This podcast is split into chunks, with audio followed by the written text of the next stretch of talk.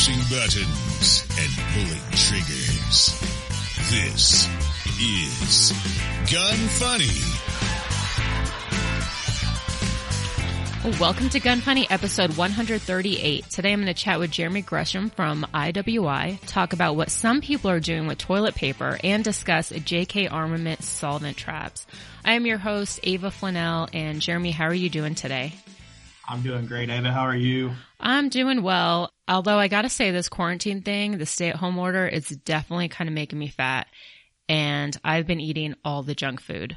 Like I legit just ate a Big Mac from McDonald's and I can't even tell you the last time I had McDonald's. I'm like disgusted with myself. and then I also, for breakfast, I had like Reese's cereal. So yeah, there's that. You've been eating any cookies? Yeah. Uh, of course. I mean, that's not even a question. You can't order them from your favorite place in New York. I got some of those cookies. I did not get a chance to eat them. The warehouse guys ate them, but I appreciate it though. Well, did they say that they were good? They said they were amazing. Yeah. Yeah, you totally missed out. They were like, so if, if you guys are on the East Coast, or you can, I guess when all of this stuff, you know, is lifted, you can, it's Levain Bakery and these cookies are like huge. Like they're, I don't know, I want to say like four inches thick. They're super big and they're just delicious. And yeah, highly recommend that you order them. But I think after today, I'm probably just going to throw away all my junk food because I'm not coming out of this quarantine like 40 pounds heavier. Just not happening. so, all right. Before we get into Manticore Arms, I'm actually really excited to talk to you about Manticore Arms because you guys actually, you have a lot of their products. Like Manticore has designed a lot of products around the Tavor and I mean, just like a bunch of stuff actually. It's almost like, I would say he's, Sven's designed more products for IWI products than any other company out there. I, I would probably agree with that. Uh, Sven's a very good friend of, uh, of us and IWI supporter, um, and has built a lot of products. Uh, the curved butt pad has been a huge success for it. And also the, uh, the gasket cover, you know, here in the United States, we do like to put suppressors on guns. So, mm-hmm when I did, I, when IWI built the X95, that uh, gas that gas port cover uh, bleeds a lot of excess gas out of it. When you put his on there, it kind of tightens it up and seals it a little better. So yeah. we definitely appreciate what he does for us, uh, supporting uh, aftermarket wise for our products and uh, even some R and D stuff. We send him product all the time. It's like, hey, can you build this for me? Can you make that? Uh, just one off stuff. Yeah. So we appreciate him for yeah, sure. definitely. He's a little, he's a little genius, that Sven. Um, if you guys want to check out his products, go to manticorearms.com, use the code GUNFUNNY15 and that will get you 15% off.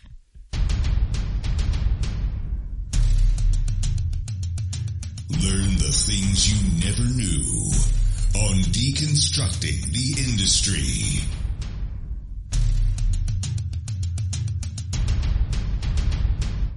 All right. So before we start talking about IWI, Jeremy, what is your position there? Uh, Director of Sales and Marketing. And so. did you, is that your first position there or did you start in another department and then kind of work your way up?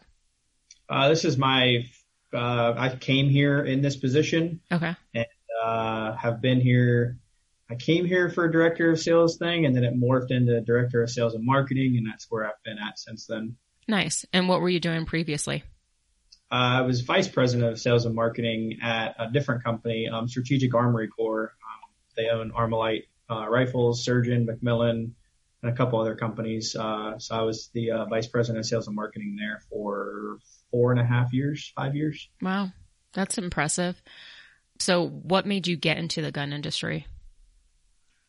When I went to school at Florida State, I ran a gun store in Tallahassee, Florida, uh, Kevin's Guns and Sporting Goods and kind of had no interest in continuing in this industry. Um, my degree is in risk management and insurance, mm-hmm. but had a, a knack for it and ended up getting a phone call from one of the largest distributors at the time, uh, asking me if I wanted to come over to their uh, company and be a buyer for all of the uh, firearms and tactical equipment. So if it went on a tactical type rifle, whether it was optics or magazines or accessories or even the rifle itself. I bought that for a period of uh, four years managing, you know, 250 to 300,000 or 250 to 300 million dollars worth of business for that company for a number of years. And then Armalite came and plucked me from there. Wow. That's really cool. Isn't it funny how we go to college and our degree usually has nothing to do with what we do and like career wise? Yeah, it's it's definitely interesting. You know, I was more interested in the risk management side of the house, mm-hmm. so I find it's it's a lot of analytical stuff. You know, Excel, uh, understanding risk and analyzing risk, and fortunately, within this industry, we have a lot of peaks and valleys within it, mm-hmm. um, mostly due to political environments. So uh, that understanding of risk and analyzing it has correlated a lot but um, every now and then I catch myself in meetings with HR, you know, helping them understand insurance. So hmm. uh, it, it works, but yeah, 100%. The vast majority of the country, I think, goes to school for something that they don't do today. Oh, I know. And that's why I tell students all the time who are like, they spend, you know, like 10 years in college because they can't make up their mind on what they want to major in. And I'm always telling them, I'm like, just whatever you enjoy and you can do well at, just do that and get out of there because you're just wasting money and you're probably not even going to use it. You just need a degree. It'll help with your career, but other than that, it's really, you know. Moving on to IWI, how long have they been around?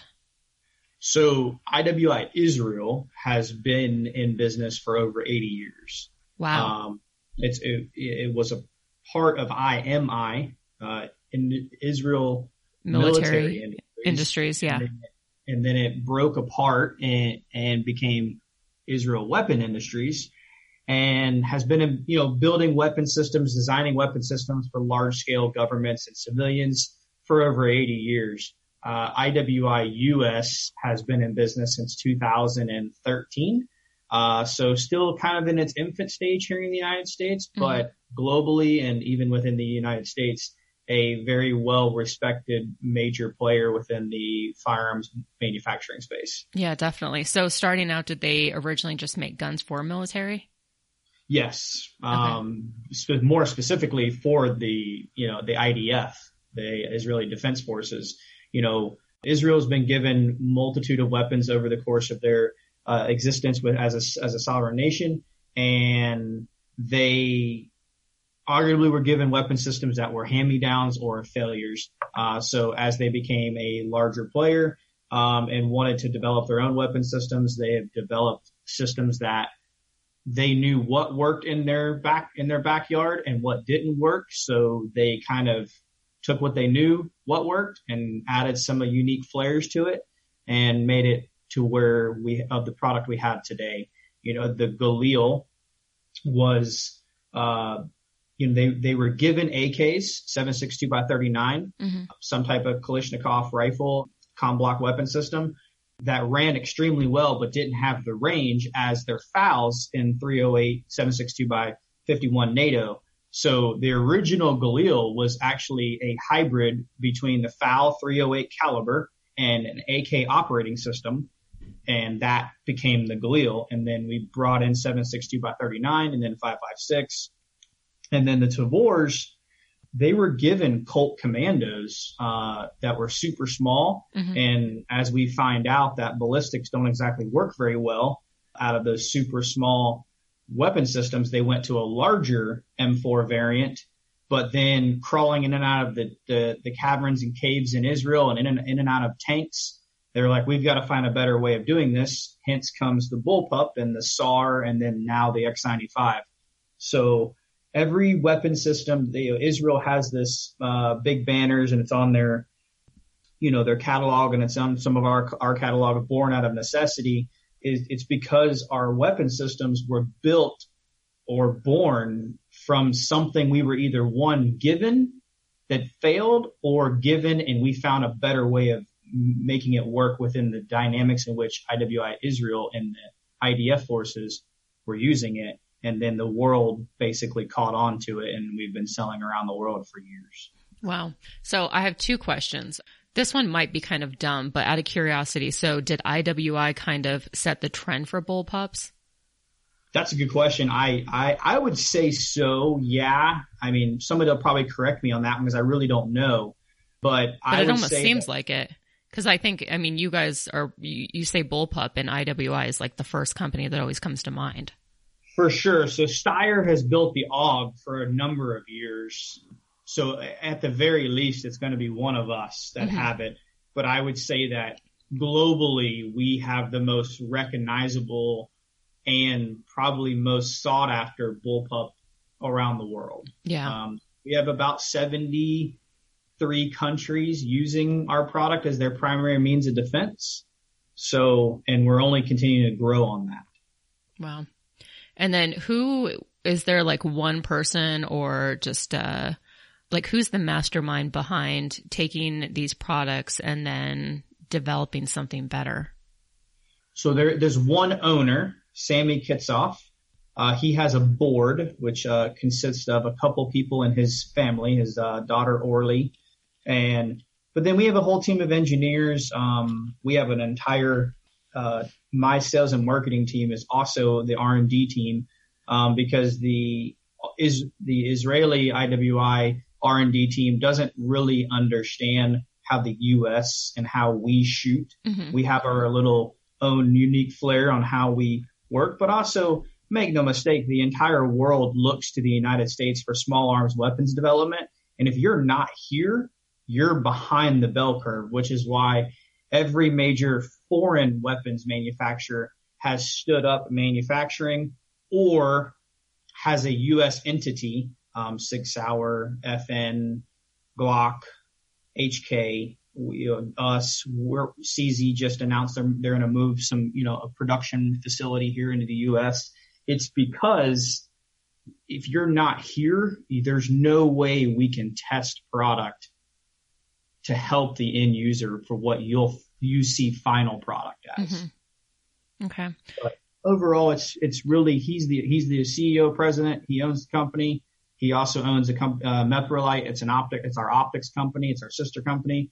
We also own this company called Camero, which is see-through wall technology pretty interesting. And then we own an entire shipping yard where we'll go in and dredge ports for countries and uh, help them get their shipping, you know, ports online operational. Hmm. Interesting. I didn't realize that you guys were involved in all those other companies. Yeah. So, you know, fortunately, I only have to worry about IWI, but, mm-hmm.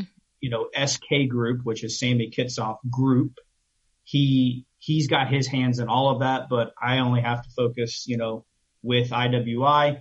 Meprolight is here in the United States as well, so we do uh, a lot of cross collaboration with each other. Mm-hmm. Uh, but the other companies are overseas, and I only see their head CEOs of those individual branches, you know, once or twice a year when I go over there and have a meeting. Gotcha. All right. So, um, kind of changing the subject a little bit. So when you guys decided to have a factory in the U.S., what were some of the first products that you imported? And on top of that, is there a way, cause I know that it's kind of a pain to import a lot of the products. You have to get them approved. So is there a way to just make, you know, the components and then build them here and then you kind of avoid that importation? Yeah. So when we first came to the United States, we brought the SAR, the original bullpup to the United States in, in first caliber was 5.56 and then it came into 9 mil and then 300 blackout as well. So you're absolutely right. You have to submit them to the ATF and to, you know, things of that nature. They have to approve them and that typically takes anywhere between nine months to a year. And then once they're approved, they come in the United States and then you have the 922R compliant them, which basically says you have to have X amount of U.S. manufactured goods on the weapon system to stay within 922R. Even in our manual, we state using any other mag besides Magpul PMag can could potentially push you out of 922R compliant because the magazine is part of that US made component. And, you know, if you decide to put in a Bulgarian magazine, well, nobody's ever been prosecuted, I guess, or gone after mm-hmm. for 922R, but we just want to cover our bases. Uh, from there, it went to the Galil and Jericho, um, and then the X95, and then we've recently introduced Tavor 7, TS12, uh, and Masada. So the second question that you asked is, you know, can we manufacture them here in the U.S. and get around importation law? You absolutely could you would have to, you know, at first you want to invest, you have to invest a significant amount of money to get uh, the machine power up and running. Mm-hmm. But as I said, we we we've really only hit our you know seventh year in the United States, and for all intents and purposes, it's our sixth year in the United States. This past shot show in January, we did announce the formation of IWI US Manufacturing, which is you know we went out and invested a significant amount of money in a building, in uh, machine power, and even personnel uh, and the first product we're doing with that would be our Zion model, which is uh, an M4 variant.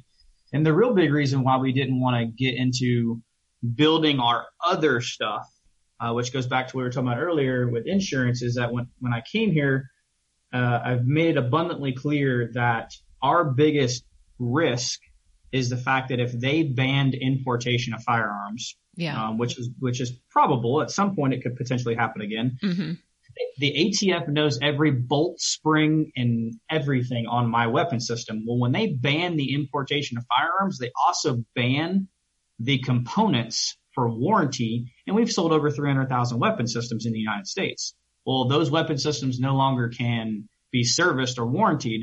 So my statement to ownership and my CEO was that we need to get some type of manufacturing off the ground and they agree and 100%.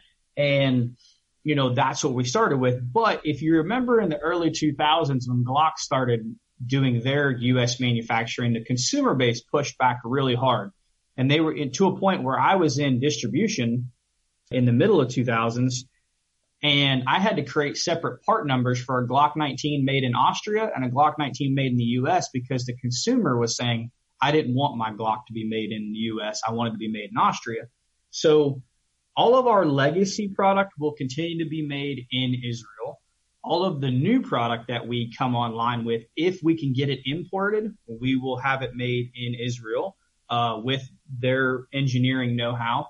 But in the same breath of air, we are going to have these machines and our engineers working together with the engineers in Israel to understand how to make the components so that if we did ever run into an importation ban, we can continue to service and continue to build weapon systems along with developing some products around those importation. There are a few platforms in Israel that we have submitted for ATF approval and been denied. Uh, I won't mention them because you can go on IWI's website and figure that one out. Um, but our goal is we will continue to try to work with the ATF and importation law. But in the same breath of air, we're going to continue to work on getting those built here in the United States so we can provide these awesome products to the end users. That's actually really genius. And I didn't think about even just the smaller parts, you know, and it's, it does make a lot of sense, especially, I mean, look at even today, like the world that we're living in and just everything that happened. I mean, the world pretty much just shut down. Yeah, and this is stuff that like you would never see. Like I was just uh, earlier today, I taught a class and I was telling my students that never in my lifetime would I've ever expected this. And just going to the grocery store and everyone's wearing masks and it almost just feels like you're like in a bad movie or like another country. So it's not one of those things where it, it's possible that it won't happen. It's, I think it's just a matter of time in all honesty. Yeah, I mean, I was telling my family the other day that, and I've told some buddies of mine this, that all of this is simply shaping tomorrow.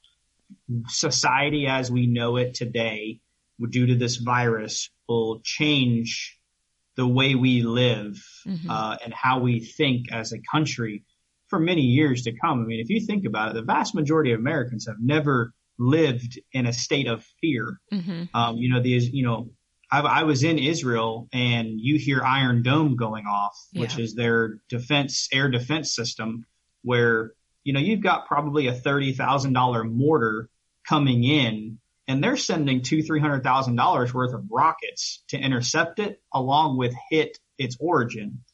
But they live in a state of fear every single day because of that particular issue. Um, but if you think about it with America, we don't have that, right? We, most Americans have never lived in this type of environment. So I think you're going to see preparedness become a big deal for people. Uh, for a person like you teaching classes, I think you're going to see a lot of first time gun buyers Oh, that have either just went out and bought firearms or maybe their mindset's changing a little bit and maybe they now want to take a class before they purchase a firearm to get a better understanding what they're looking for when they actually do go into the store to buy it. And uh, I think it's going to be ultimately be good for us uh, as a country, uh, but it's definitely changing the way we are going to view things going forward. Yeah. And I think I just saw something where it was like one in 20 Americans now own a gun. And just last month, I mean, there was record sales. I think they sold more than, uh, around like the Obama administration. So it's, it's just crazy to see. And I have started asking a lot of my students in my basic classes, you know, who've mentioned like, oh, I just bought my first gun a week ago. And so I've asked them why. And sure enough, they were kind of anti-gun and now they kind of realize, especially the fact that like cops aren't really showing up to anything that's like, you know, non-violent. And so they realize the government's not going to be able to protect them. And I think a lot of people are just opening their eyes to the reality of things. So I'm curious to see how things develop over time when this whole thing passes. If people are going to continue to you know, take up gun training and, and own their guns, or if they're just going to be like, all right, well, that's over and, you know, sell their guns and become anti-gun again. I think you're going to see some, a little bit of both, right? Like yeah. you're going to see some, uh, buyer's remorse. Yeah. You know, why did I do this? Um, I didn't, I didn't need this, which is great, right? Cause you're going to see some guns that you may or may not have wanted to buy because of the pricing. Yeah. Uh, you know, those typically come back down. Exactly. Um, but, you know, make no mistake, everybody comes back, uh, you know, and as you said, you know, with the, with the police departments, you know, a lot of people are telling, you know, that I've talked to that were, uh, fraternity brothers of mine that were anti-gun. They're understanding what I've always told them that the government is not here to help you fully. And with local government telling people like, hey, we can't respond to petty crime. And they're referring to petty crime like somebody breaking into your house. Exactly. Like we can't respond to that because one, like we have other things to do, but also you have law enforcement officers just not showing up right now because they may have an infant at home or a sick, a sick mother that's living with them. Like they can't afford, they can't risk it to get somebody sick. So they're staying at the house. Well, yeah. diminishing return, right? Like there's just less people out there that can help you. Yeah, definitely. I'm going to take a quick break and talk about SB Tactical.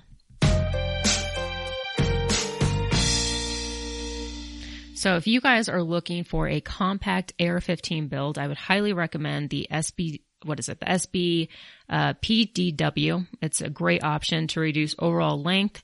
Ergonomics are very similar to the popular SBA3, which is one of my favorites, uh, but it's in a shorter collapsed package. And I think SB Tactical, they're still, they're not, I think they shut down for the time being until the end of April, but all of their, you know, like Brownells, Rainier Arms, all of those companies, they are still selling their products. But when this is lifted, if you want to head on over to sb-tactical.com, use the coupon code GUNFUNNY15 and that will get you 15% off. All right. So Jeremy, the Desert Eagle, which is super popular. So there's been some interesting, I don't know, just uh, interesting ownership, I guess, or manufacturers around that. So, because mm-hmm. a, a, lot of people think that IWI manufactured or developed the Desert Eagle, but that's, yeah. to my understanding, that's not true, right? No. So we get phone calls every day, and we always about like, "Hey, my baby Eagle or my Desert Eagle 50 is not working," and we're like, "Well, that's unfortunate, but you should call Max Research." We manufactured both entities for uh, Magnum Research for, for, a number of years and, and still do a little bit of work with them. Uh, we don't do as much work with them anymore, but there's a lot of weapon systems on on the civilian market side that you know Desert Eagle 50, and then on the on the frame itself it says manufactured by IWI Israel. So even like people come into our booth and they'll grab the Jericho and be like, "Oh, it's the Baby Eagle," and we're like, "Yeah, not so much. We've been building the Jericho a lot longer than we would build the Baby Eagle." But yeah, we we've we've built a lot for them, and we have a, a good solid relationship with them, and um, yeah, that's pretty much how it is. But we do get a lot of phone calls from them, like, "Hey, can you can you warranty this?" And we're like, "Yeah, we cannot, but you can call Magnum Research." I, my customer service guys know Magnum Research's customer service number by heart. Wow. That's pretty funny. That gun is pretty crazy. I remember the first time I shot it and I did not have that much gun experience. It was like maybe the first year that I started shooting and talk about a hand cannon. it's definitely, definitely a hand cannon. I, uh, recently went out and bought my own hand cannon with a, uh, 44 mag Scandium Smith and Wesson revolver. And let me tell you, it's not pleasant to shoot, but I bought it for bears. Oh, nice. So the, okay, so the TS12 is fairly new to the market. And just recently somebody messaged me and they're like, yeah, I talked to uh, IWI and they recommended that I put at least 200 rounds through the gun before it stops malfunctioning. But it's, I thought that was interesting because I have one and I haven't had any malfunctions and it's definitely less than 200 rounds that I've put through it. But is that, is that true? Are they, you know, cause I've heard different things that some of them have had issues malfunctioning or it depends on, you know, the kind of ammo that you use. And then other people have said that they haven't had a single issue. So as with any shotgun, a shotgun's got some type of break-in period and it varies from shotgun to shotgun. I shoot a good bit of three gun and I've got Browning A5s and like I've got three different Browning A5s and all three have acted differently until they're broken in and then they run pretty much all the same. So with that, when we did our initial testing with the TS12, it averaged about 100 rounds to break itself in, but it's got some it's got some ammunition it simply just doesn't like. If your ammunition's running, you know, 1145 feet per 2nd mm-hmm. it's not going to like it. And, and and hey, there might be some out there that do eat it up and chew it up, but for the most part, in our testing, you needed to stay above 1200 feet per second and a one and one eighth ounce load. Uh, some people do run some buckshot and some slugs that are one ounce loads, and we've found that those uh, run uh, considerably well. But for the vast majority of people, we just tell them like, hey, if you're if you're having issues outside of a 100 rounds, give our customer service call, and we'll you know the one thing we are definitely good at besides building a weapon system is making sure the customer's happy. I mean, we we bring the gun in, it gets it gets gone over pretty well. If there's anything we didn't catch during um, the building and production of it, we fix it, or replace it. And you talk to a human being, except for these times where currently, you know, our customer service is shut down, but they're answering emails. Mm-hmm. But for the most part, most people's shotguns average about a 100 rounds to break yourself in, and that may be less or more depending on the person and what ammunition. But there have been multiple reports of not having a single issue. And typically when I ask them, like, what ammunition are you running? They're running like 1250 feet per second birdshot or buckshot they're up, you know, a little bit higher than what we suggest and they run perfectly fine.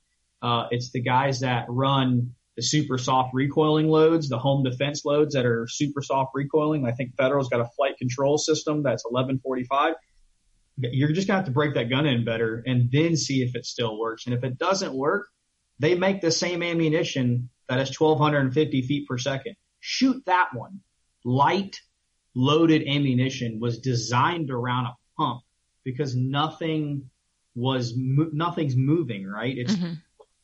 it's in general, shot shell in general was designed around an over and under or side by side. So now we've taken an ammunition spec that hasn't changed in century and put it in a semi-automatic shotgun and you know, unfortunately, semi-automatic shotguns are finicky with the ammunition that they run. Mm-hmm. We think we've found a good recipe that allows it to run a very wide range of ammunition. Uh, not all ammunition, you know, there, there, there's not a, like a, you know, 175 grain boat tail hollow point 308 is a 175 grain boat tail hollow point. But on shot shell, it's the powder, it's the hole, it's the wad, it's the lead they're using. Like there's just so many variables and we think we've found, like I said, that good recipe that allows it to run the vast majority of shot shell. But if you are having issues with one, um, you know, we encourage everybody to give us a call. Let's, let's talk through it. And, you know, the more information we can get, the better, you know, give us the model number of the shell you're using and we can go find it. We'll go buy it and see what the gun's, how it's not acting. Cause, you know, at the end of the day, knowledge is power and we want, if we can make the gun run with that type of ammunition, it's something we can change on the production line. We will try to do it. But for the most part, the, the guns that I've seen come back here, they're all running less than the recommended specification on ammunition. And there's not a whole lot I can do about that. Yeah, that makes sense. Uh, so when I, I have two funny stories when I was shooting the TS12. The first time that I shot it, it was an indoor range and I had to use buckshot and man, this gun. So I was like trying to get footage where it didn't look like this gun was like controlling me. And, uh, that was next to impossible. And it's just, I have video footage where my ear and eye pro is just like falling off my face because of just, you know, the recoil of the shotgun. And, uh, I don't know. It just, it made me laugh, but it still was a lot of fun. And, you know, my shoulder didn't hurt and I probably shot about 50 rounds that day. And then I had a chance to take it outside and I shot birdshot and that was a lot easier. And, um, it's definitely an enjoyable gun. One of the things is when I went to unload it, I noticed there's like a hidden compartment that stores an extra round. So I checked all of the tubes and they were all unloaded. And then next thing I know, one of them like loads again. Do you know what I'm talking about? So or did I imagine this? The, the famous ghost load. So yeah, a lot of semi-automatics can do this. And basically what ends up happening is you put one in the chamber hmm and then you push the release button and it ends up putting one on the lifter, which is underneath your bolt carrier at this point. And then you can then load your tube up. You know, when Benelli first came out or other semi-automatic shotguns, but Benelli was the one that I remember the best. You know, when you migratory bird hunt, you can only have three rounds in the gun, like two in the tube, one in the, in the pipe. Well, that was a way of getting a fourth round that wasn't really advertised, but definitely was doable. And it's the same thing with our gun and most any other semi-automatic gun. You could put one on the lifter and it may cause a malfunction, but if you want that extra round, if that extra round is worth potential malfunction, then great. I, Hmm. I, more power to you, but I wouldn't recommend doing it, but you can, it's considered what they call a ghost load. Interesting. I've never heard of that, but I don't have a ton of experience with shotguns, but I just thought I was like, wow, good thing I had double checked to make sure it was unloaded. Otherwise I would have just loaded it, you know, in my car loaded and, but yeah, that's, I didn't realize that that's what I did. That's Yeah. good to know. So I'm kind of like curious with the whole like COVID-19 going on. How has this affected the business? So as far as business, business was has has been doing really well for us for the last couple of years. Um, going into this year, we had you know another plan, another attack, how to go after the industry, and basically we hit this COVID nineteen deal. Uh, with our products being manufactured in Israel and Israel being one of the first countries to shut themselves down, our supply chain, for all intents and purposes, dried up. hmm So they're back up and running to a small capacity.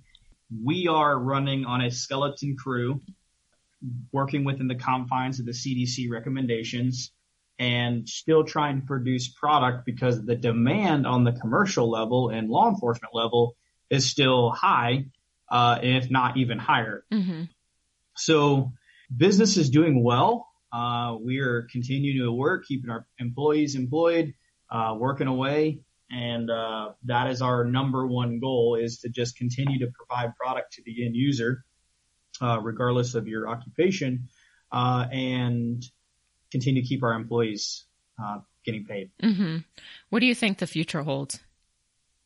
Uh, for the industry or for us as a whole? You guys as a whole and the industry as well. So I think as a whole, the industry is going to continue to climb. I- don't see this COVID-19 going anywhere. hmm Uh, you know, if I live in Pennsylvania where we're headquartered at and last couple of weeks it's been, the traffic's been pretty dismal, uh, because we've been in this two week quarantine deal, Mhm. which got extended, but now it's 75 degrees and clear blue skies and I'm noticing a lot more traffic. So I think people are coming back out of their little, you know, little, little cubby holes and it's going to end up spiking our quote unquote virus again, which is going to push people right back into this little fear mongering area that they're in. And I think we're going to go right back into this deal, but I have a feeling this is going to continue to last until probably the end of the, you know, middle, middle of the summer. And then we'll get back to a normal day, everyday type thing. And then we go to our election time period. Uh, I, I don't see anybody beating Trump. And I think the, the year will continue to get stronger. And as we get through all this, as we said earlier, I think you're going to see new gun buyers. I think you're going to see people rethinking their defense strategies, uh, also rethinking their preparedness strategies. I mean, there are people that have enough in firearms to buy another home but yet don't have 72 hours worth of food yeah. in their house. So like that's all great and all, but as my friend uh, Jacob Herman over at Night Vision said, at the end of the day, I have PEQ 15s and PVS 14s. I'm Superman at the end of the world. Like, you know, we have, you know, us in the industry, we have a significant amount more, but I was shocked to learn that all these people that are like, oh, here's my EDC, you know, here's my pistol, here's my tourniquet, blah, blah, blah they don't have food and water and the means to distill water and the means to cook food without turning on their stove. It was rather shocking. Yeah. Well, I mean, I've always said if that's how life is going to be, I'm just going down. I'm not trying to live a life like that. Oh, come on now. it, when you mentioned uh, cooking without, you know, like a stove or a microwave, I was like, yeah, I'm out. yeah, I mean, yeah, there's a lot of companies, right, that that build and manufacture good food that simply takes water. Yeah. To, you know, Peak Refuels out out west with you, right? You're in Colorado, they're in Utah. Uh, Peak Refuel, and that that stuff's phenomenal. You know, I've been a hunter for years and have used that food in my backpack. I mean, you're in the mountains humping up and down looking for elk out west where you're at. And you're burning six to seven thousand calories a day you need food. Yeah. And that's what these things are about. They're better than the MREs that I was issued in the military. So like definitely better than that. So do you think that this is going to lead into a recession at all? Cause you seem pretty optimistic that the firearms industry anyways is going to, you know, just continue to strive. I, I don't know, right? Like I, I think if we can get out of this in a timely manner, yeah, uh, I think everybody will go back to it. I mean, they're going to have a little bit of a deal to have to, to issue with, but you know, disposable income right now is still probably okay for, you know, un, you know, I guess we just hit like 7 million people on unemployment, but, um, if we can get out of this in the next month or so, I think most people will be okay. Uh, I think the stock market's still trending above 20,000, uh, 21,000. So it's, it's, it's, you know, it's definitely volatile, but uh, I, I don't know that I see a full blown recession coming, mm-hmm. but I do believe that a lot of people had a wake up call on living outside their means. We all have those friends that have nice cars or multiple homes or all the toys and they say, well, I'll fine with my bills as long as I don't lose my job. Yeah. Well, COVID-19 just hit him in the mouth with a right hook and they're yeah. like, uh oh. So you know, I think people are going to reevaluate their finances and what they spend money on and how. So yeah, I, I could see that happening. But as far as recession, I, I don't see anything major, uh, coming online, but I'm, I'm also like, that's above my head too. Like I'm not sharpest tool in the shed with that and stuff. So. Yeah. Well, it's funny when this whole thing happened, I was thinking, I'm like, why did I decide to buy a brand new car? Like that was like one of the first things I thought of, which I'm fine. I haven't really been financially affected at all, but it's funny that you bring that up because I mean, I don't, I don't live like paycheck to paycheck or anything, but the first thing that I thought of was like, great, shit is hitting the fan and I decided to buy a brand new car. Way to go, Ava. So you, I don't remember what you got. What'd you get? I ended up getting an Infiniti QX50. So it's not a cheap car. No, and but again, like you know, how long did you have the last car though? I had it for a little over, I think uh, maybe a little over five years, six years, and it was paid off. And, but I mean, and I kept thinking, I'm like, well, do I continue to drive a car, which was a Lexus? It was an IS 250. And I'm like, it's paid off, but honestly, like the headlight, I had issues with it and they wanted to, I think to fix it, it was like $1,200. And I was like, screw it. Let's just get a new car. Cause I, my thinking is like, you know, it's just going to continue to go downhill and things are going to break. Yeah. So. Yeah. I mean, uh, look, there are far worse options out there for people. And you know, I had a I had a person reach out to me that's in it's a friend looking to buy PVS, you know, dual tube PVS 14s, and he, I was like, "What are you going to do?" He's like, "Well, I'll go take out a loan." Look, Yeah. unless you're taking out a loan for a necessity, Yeah. car Yeah. or home, that's probably not something you need to be spending money on. Yeah, I absolutely Uh-huh. agree. And I will say that after all of this has happened, you realize pretty quickly there's a lot of people that do live paycheck to paycheck and they're not saving.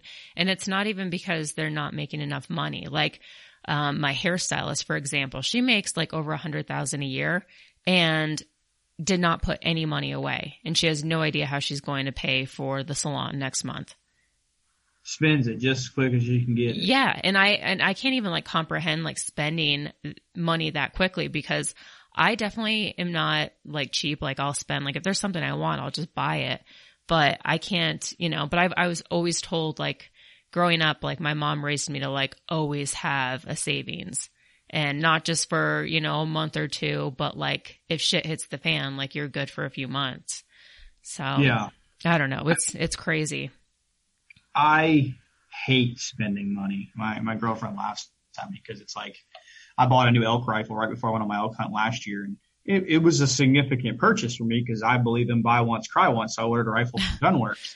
Well, I ended up selling enough stuff in my house. I'm like, oh, don't need this, don't need that to pay for it, even though I had the money to pay for it regardless.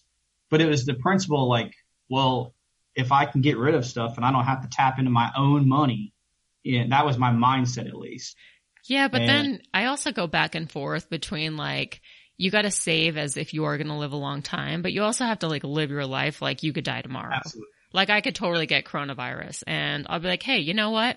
I had a nice house. I really liked my garden, my car, I had a cute little dog, and you know, I lived a pretty good life." You gotta, being happy and being responsible yes. go hand in hand. Absolutely. I totally agree. You can be happy and irresponsible, but then times like this, you're going to find out that's not going to work out in your favor. Mhm. Um, you can be responsible and miserable. That doesn't work out either. So It's just that um, nice happy medium. Absolutely. And that's what boils down to. Buy what you can afford, have a good life, you know, and enjoy, enjoy what you got. Buy, buy all the IWI products and you'll have even better because Yeah, you're gonna be super happy. Range, everybody wants to talk to you about. I'm like, hey, what is that? Right? I know. I showed up with the the TS12 and everybody's like, "Whoa." You know, it's it's a really good way to pick up guys. You know, so ladies, if you're out there, definitely bring some IWI products to the range because guys are going to be like, you know, yeah. That works. Oh, I- I'm just kidding. I actually typically when I go to the range, there's nobody there. I usually go on private ranges. So, are there any new products in the works that you can tell us about? the, not really at the current moment. Um, you know, we we started shipping Tavor Seven, which is nice. TS12 has been out for about six months. Masada's been out for about six months. We've got this. We had this track record of releasing product before it was available to ship, and I've been actively been trying to break that mold. hmm So we do have some things coming down the pipeline that I think are pretty cool. Uh, some subtle changes to some things that people have asked for. And uh, just keep an eye out on our social media and other events. We go to a lot of events a year. Uh, you know, unfortunately, Shooter Symposium and Kalash Bash were supposed to be happening right now, Yeah. um, but those aren't happening now. They'll happen in October. So we'll we'll have some stuff for these events and throughout the year. Our goal is to release, you know, throughout the year. Far too often, I think factories release all their product, all their new product at Shot Show, and something gets lost in the mix of it all. Absolutely. So we release, you know, typically we release a product at Shot, then NRA, and then late that year, which carries us in the Shot. Just try to stay relevant uh, within the game, and uh, you know, wi- again, with our products being made in Israel, it's just um, we have to work with two separate entities. They have product over there that they've released that people are like, why can't I get it here in the United States? And I'm like, well, one, it's not legally importable. And two, uh, we're working on trying to figure out a way to get that in, but I can't, I don't want to say, hey, it'll be available in six months. And then you call me back and be like, hey, why is it not here yet? And I'm like, well, ATF hasn't approved it or they denied it and there's nothing I can do. Mm-hmm. Definitely. So- So for people who want to go and check out IWI's products in the U.S., uh, what website can they go to? IWI.us is the U.S. entity, and Okay. then IWI.net is the global entity. But for the most part, the products are the same. And then you guys, uh, what is your social media handles for with for within the U.S.? So it's uh, IWI.us uh, on both Facebook and Instagram. Uh, and that's, yeah, that's pretty much it on that one. Right, um, cool. We post, we're pretty active, extremely active uh, on social. And then I answer a lot of, uh, it's usually me posting, but also me answering. So most of the time people have a direct feed to me, which keeps me busy sometimes. Do you who do you operate the social media? Yeah. Oh, interesting. So Me.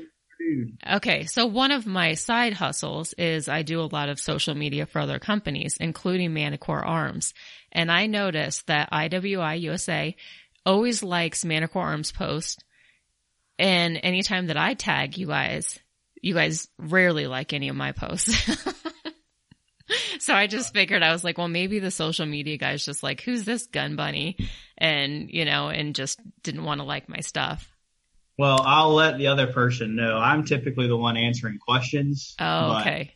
As far as like scrolling, like when I log into our account, I go straight to the message system and I start answering questions or I go to the picture we just posted and answer questions that have been posted On that there. post. Gotcha. But I mean, I'll, I'll make a note and pass it along to the, to the feller who does it. okay. Yeah, I just, I, it just kind of made me laugh because I just kind of noticed that trend. But it kind of makes sense if you guys are really close with Sven. I All right. yesterday. Oh, that's cool. Yeah, he's a good guy. And now it's time to hear from Sportsman's Guide.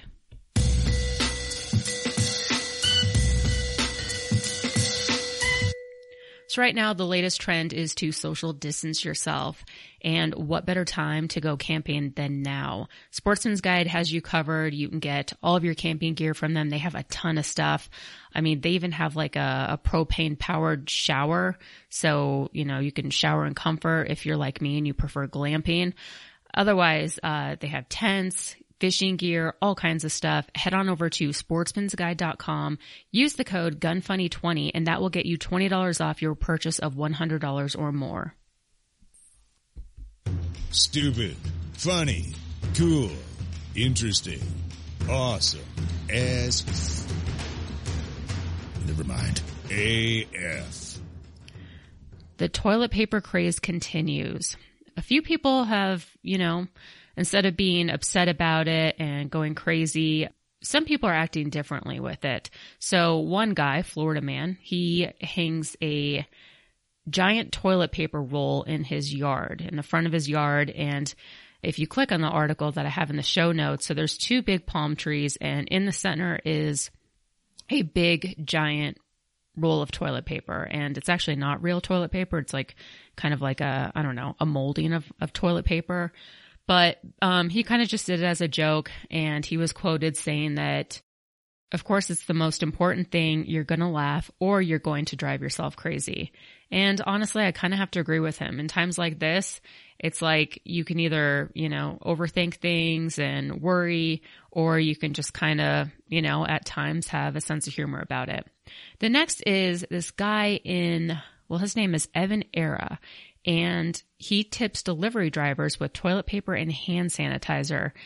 So obviously not only is toilet paper hard to find, hand sanitizer, antibacterial wipes, all of that stuff.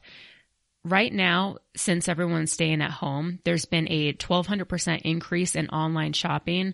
So those delivery drivers are working super hard. They're also putting themselves in danger by, you know, obviously being exposed to elements. So one guy thought that it would be a great idea to tip his delivery drivers with toilet paper or hand sanitizer. And he just leaves it out, you know, free for them to take which is really nice, especially if, you know, if you have extra and, and you want to share, then, you know, I think it's a great idea. Do you have anything to add to that, Jeremy? I don't even know who started this whole toilet paper thing. Yeah. so I, I try to figure that out too, because like that I think is just a really crazy like social experiment. like to a degree, like before all this happened and like the coronavirus like started taking like a lot of lives and a lot of people were getting it. I was really skeptical of this whole thing. And then I'm like, and then the toilet paper thing, I feel like this is just a huge social experiment just to see how far they could push people to do stupid shit. Yeah. So I was reading, there was an article the other day I read that said prior to China fully acknowledging the virus, the Australian public was reporting the news down there that they were going through a, a, shortage of toilet paper and it seemed to all come from that part of the world. They were just shipping mass truckloads up to China. They were ordering it. And I'm like, and nobody reported this in like December. Right. So I'm like, I find it interesting that the bulk of the U.S. population or the, the, the U.S. toilet paper comes from Canada or Mexico. So I don't really know why we went out and rushed for toilet paper, but I was on the road traveling because it's show season. But I have like the Amazon subscription that I forgot to turn off. Mm-hmm. And when I came back, I had like 60 rolls delivered from Amazon. so they did their deal. But yeah, I don't know who started this whole toilet paper deal. I mean, I can remember, I like, think about how much toilet paper you, like, I've oh, rolled people's houses before in high school. Like, I like know. that's what. I know nowadays, like you would never imagine if somebody TP'd somebody's house. Like that's like gold. Like you would be out of your mind. Yeah, good thing we're not in college football season because I think it's Auburn who like TPs like their little square when they have like a big game or an upset. Uh-huh. That would you'd get crucified. Do that now. Oh yeah, definitely. All right, so moving on, Sharps Bros. They're the ones that make those really cool receivers you should check out the Biller upper receiver. It's the SBUR03 goes with all of the lowers and just has a really nice design to it. And you can find that at sharpsbros.com. Q&A.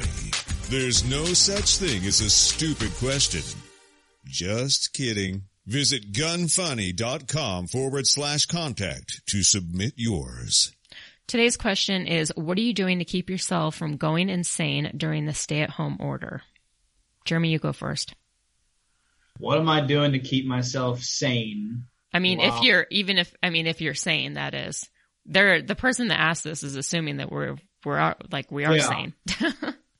I can tell you this, my guns are probably cleaner than they have ever been. Right. Um, but the problem is I've run out of guns to clean I recently started watching Black Sails. I've never seen that, so that's been pretty cool. Where is that on Netflix? It's on Hulu, but okay. it's uh it's about basically the you know the Bahama Islands and England when they took it from Spain and basically the battle, basically the formation of piracy. Okay. Um, pretty interesting other than that, uh, I'm fortunate. I can't complain. You know, we're, IWI is still up and running. I live 3.7 miles from the office. So, uh, I've been coming in every day just to sit in my office and work. A couple, most of my crew has been home, so they're stuck at the house. But yeah, most of my time has been spent cleaning guns and watching Black Sails. And I read and I downloaded Call of Duty Mobile and been playing on that too. Hmm how many divorces do you think are going to come out of this? So, well, okay, how many pregnancies and how many divorces? A lot. I don't know how many that number is, but it's going to be. I don't know that you're going to see a ton of divorces, but I think you're going to see a ton of babies. I don't know because so a lot of my cop friends they said that all the calls that they've been answering are domestic violence. And I mean, there's just like husband and wife just like going at it. And there's already been a few cases in the news where, you know, a husband or a wife like shot each other.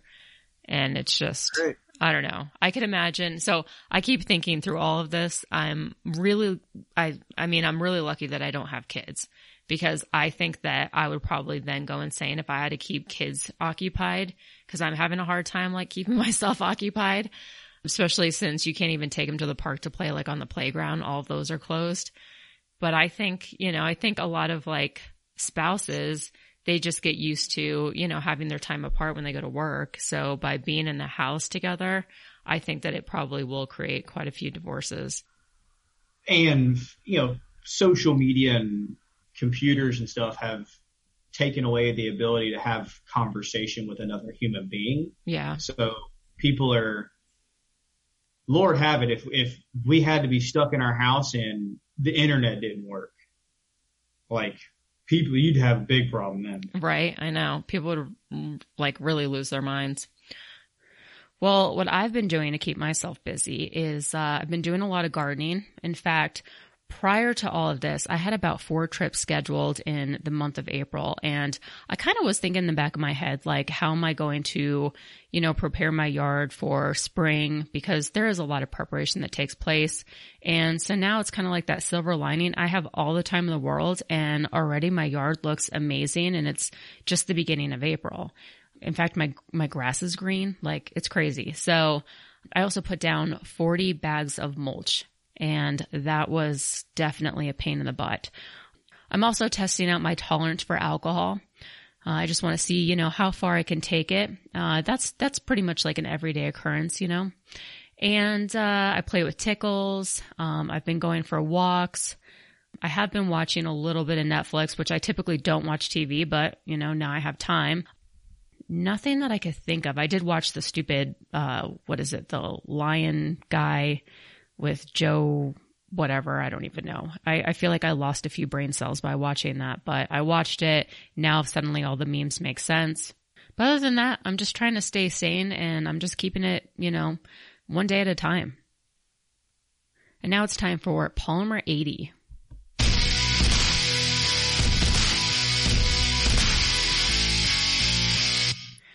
So I've heard of some people in the past, they said that they haven't put together a Polymer 80 just because they don't have the time. Well, guess what guys? Now would be the perfect time, especially because background checks I think are still taking like six days. I know here in Colorado they are. Um, in other states they're probably taking longer. So now would actually be the perfect time to get your Polymer 80 kit. Um, they have kits for a really good deal. It's like 500 something. You can get that at polymer80.com. Use the code GUNFUNNY and that gets you 15% off. And now it is time for Tacti Talk. Tacti Talk. Discussing popular guns and gear. Love it? Hate it? Find out now. So recently, uh, I saw something made by JK Armament and it's a modular solvent trap. And honestly, I don't know where I've been. I've, I guess I've been living under a rock because I really wasn't like aware of solvent traps. But apparently, you know, it's kind of a, a way to sort of get around the system. You still have to file a form for it, like a form one, but it's not you know, you'll get probably it'll pass within like a few weeks as opposed to if you were to get like an NFA item, you would have to wait, you know, like let's say eight months or more. So JK Armament came out with this solvent trap.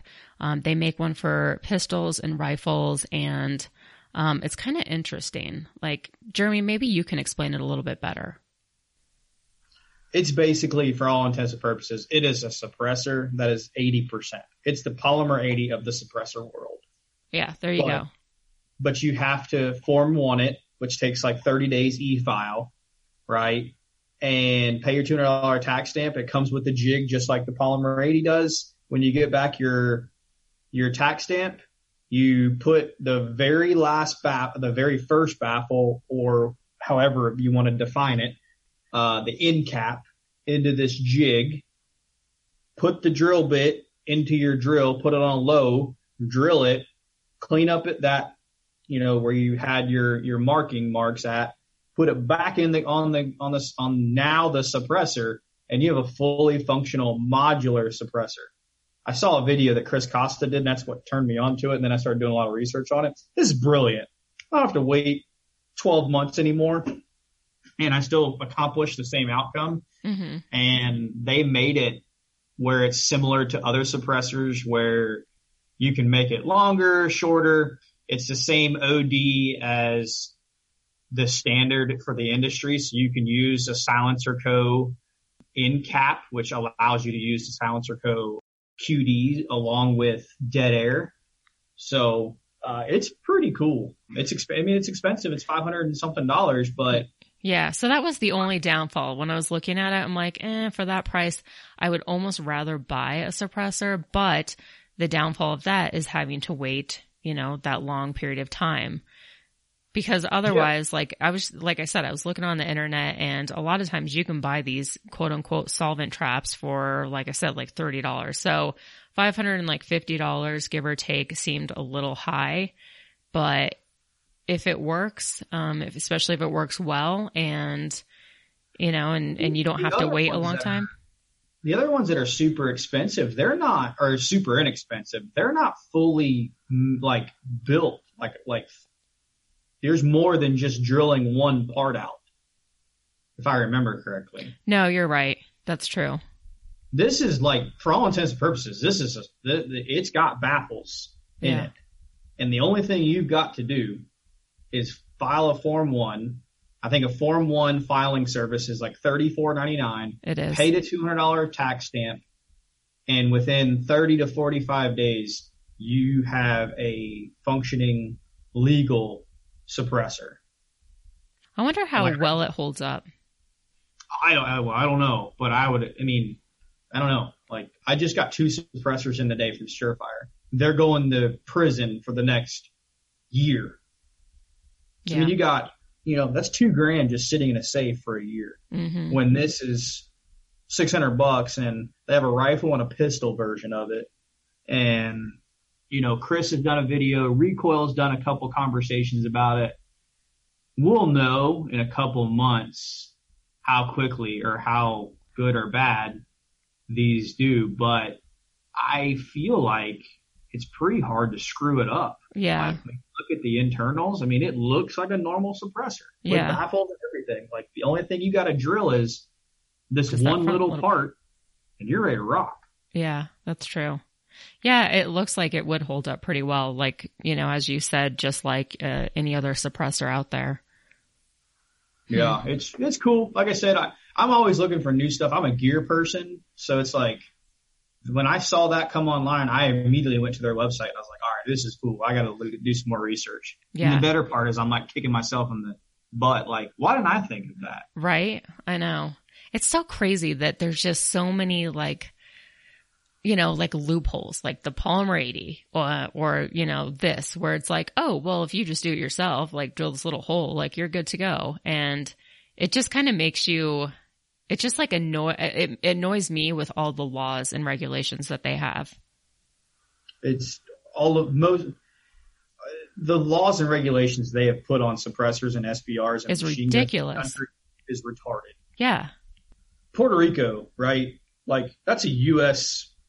entity for all intents and purposes. They can buy suppre- like um, SBRs off the shelf down there, like not a big deal.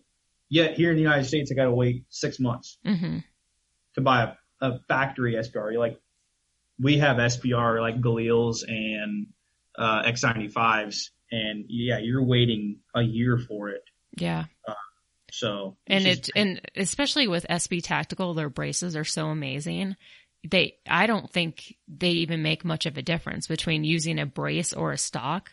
So I would rather just, you know, put a brace I on it and I haven't SBR'd a rifle since SB Tactical came out with the SBA three. yeah. Oh, I know Um, that one's genius. There's just like I don't have to let states know that I'm crossing state lines with it with their pistol. You know, instead of an you know an SBR, you know you you're supposed to let states know like, hey, I'm I'm a Florida resident and I'm leaving Florida going to Georgia and then I'm going through Alabama. You're supposed to let them know. With a pistol, pound sand, I ain't letting nobody know. Yeah. but yeah, the SBA three, um, our Galils come with uh, the one of the original braces, and we have been looking at a way to make it work with the SBA three because it's it's brilliant. hmm I agree. I actually did just get my first SBR, which is uh, KRISS Vector, and Yeah. that is, I mean, just because I had a choice, I could pick out, you know, caliber, color, whatever. And I actually didn't specify SBR, but I have my SOT. So I think they were just like, oh, well, we don't have a lot of people that post pictures with our SBR. So, you know, they figured they'd send me that one. So this is my first SBR, but I gotta say, I mean, you look at it and you're just like, all right, like, would I pay $200 to, to have this, you know, the tax stamp? No, I definitely wouldn't.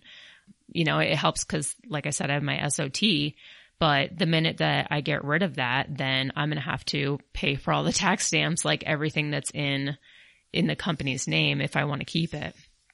Yeah, enjoy that one. I know. I'm like, I'm just, I'm literally just like, I mean, this is, this is my life now. I'm always going to have to be an SOT. Other that, I mean, otherwise I'm just, you know, I keep hiking up that bill if I want to keep all the products. Well, the SOT's like 500 every year. Yeah, then, every April. and which- then what's an FFL every? It's like 500, 300 every five years. Um, I think it's every three years. In fact, mine just came up for renewal and it's $90.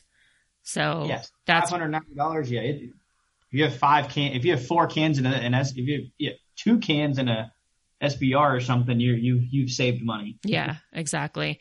And, um, and then recently I was thinking about getting my class seven, which would allow me to turn semi-autos into full autos. And Now we're talking. I know.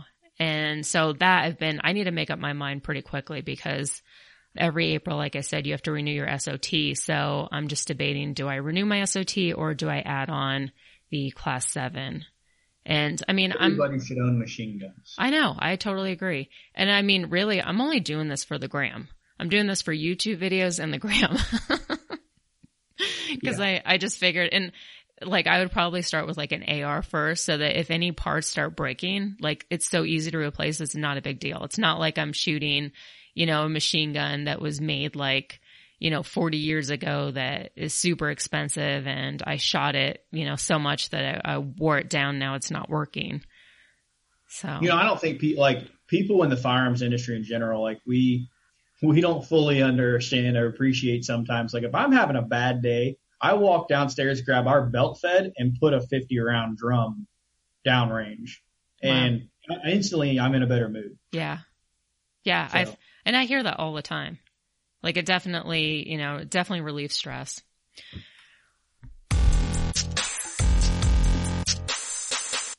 So I got some news for you about Trigger Brew. They are finally shipping their energy shots as well as their energy drinks. I have not actually had the energy drinks, but I did have the energy shots and they're really good. They don't make me shaky like your typical like five hour energy. So definitely check it out. Head on over to triggerbrew.com, use the code GUNFUNNY and that gets you 20% off. And now it is time for iTunes reviews. So if you guys have not left me a review, please do so, especially if you have some extra time on your hands. It's just a really good way to, you know, help populate the show in, uh, in search results. So the first review is from Justin Paulson, five stars, very personable. Ava is one of the most personable and down to earth podcasters on her show and in her Patreon group. She is very active and caring individual and very knowledgeable in her industry.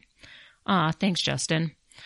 And then the second one, and I'm sure most people would be like, why did you read this on air? But I don't care. I'm going to. Hillary is a man, one star, titled Brutal.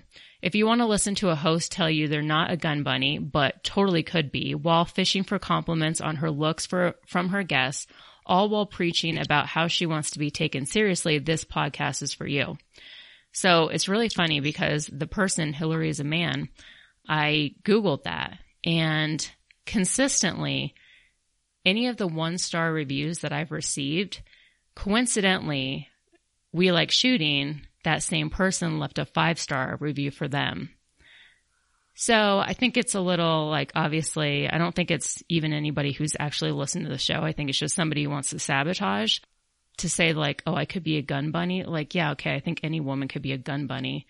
I just, I had a laugh and, uh, I don't know. It's just, it's amazing how many people have like nothing better to do.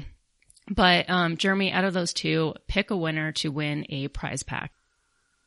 I feel like you should give it to the hateful one. I know that way I can get his address, right? Yeah, and like, you know, even though you know, hey, even though you're being disrespectful, we still like you because you, you you support the Second Amendment. But I don't know. I'm also an asshole, so I would also tell that person like pound sand and give it to the person who res- who respects you and listen who supports your channel. But then I also think that sometimes it's worse when somebody's mean to you and then you just like, you're super nice to him back. sounds like that person's getting a prize pack. I guess so. All right. Hillary is a man. Contact me and I'm going to send you out a Gun Funny patch as well as a t-shirt. All right, so now it's time to wrap up. So guys, you can find me at gunfunny.com. There's links to all of my social media, YouTube, all of the links where the podcast is available. And if you enjoy the show and you want to contribute, you should highly consider becoming a Patreon. So all of your pledges, whether it's like $3 a month or, you know, $200 a month, it all goes back into the show and it really helps out the show a lot. So if you enjoy it, consider becoming a Patreon. $3 gets you access into our Patreon only Facebook group. And it's, I think it's a lot of fun. I'm going to do something that I have not done before. So the next person to become a Patreon is going to get a one of a kind patch. So I have these gun funny patches that I just had made and I've decided that they are only going to Patreon. So they're not going to be for sale. You have to be a patron in order to get one. So the next person who signs up to become a Patreon, you are getting a patch and Blown Deadline is giving away a $300 gift certificate to a lucky patron for a Cerakote job. So $300 worth of Cerakote. Each month I pick a winner. Doesn't matter what your level of pledge is, you get entered into the drawing.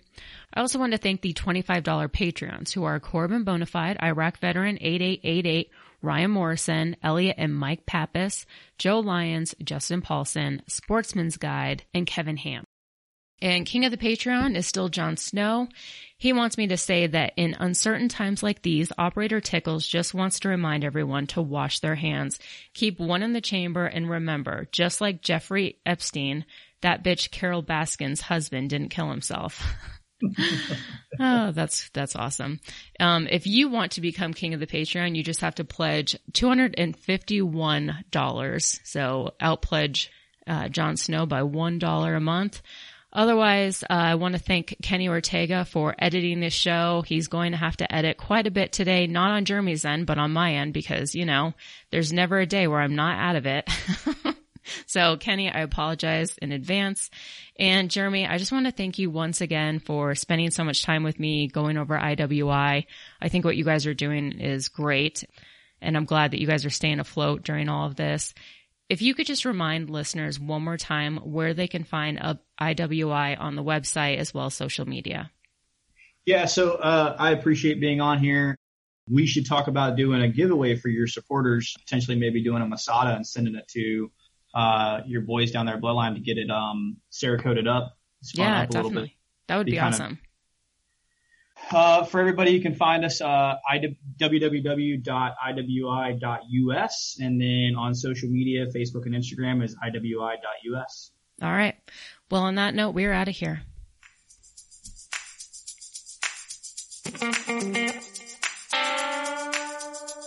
Want to send feedback? Tell us about a company or anything else. Go to gunfunny.com forward slash contact.